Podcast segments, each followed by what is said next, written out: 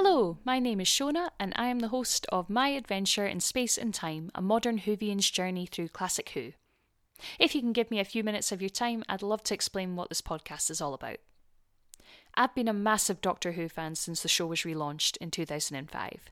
I've seen all of modern Doctor Who, but none of the classic series.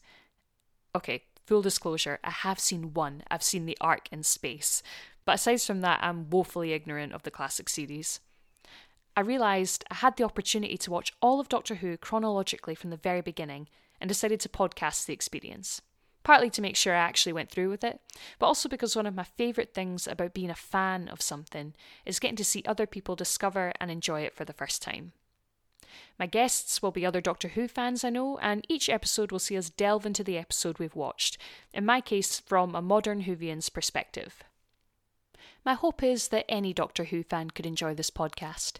Whether you're also new to the classic series and would like a companion for the journey, or you're well versed in the classic series and would enjoy hearing someone else experience it for the first time, or even if, like me, you just like hearing people chat about Doctor Who.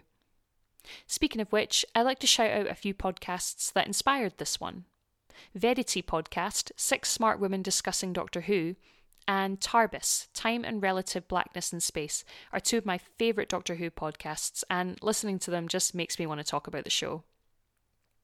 Another I'd like to mention is Potterless, which is not Doctor Who related but has a similar premise to mine.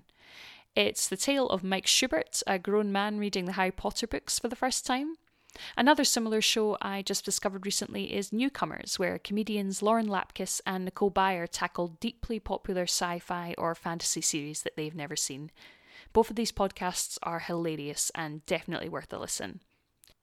Of course, none of these podcasts need plugged, but I want to give credit where credit's due. But back to my podcast, which has yet to launch and desperately needs plugged.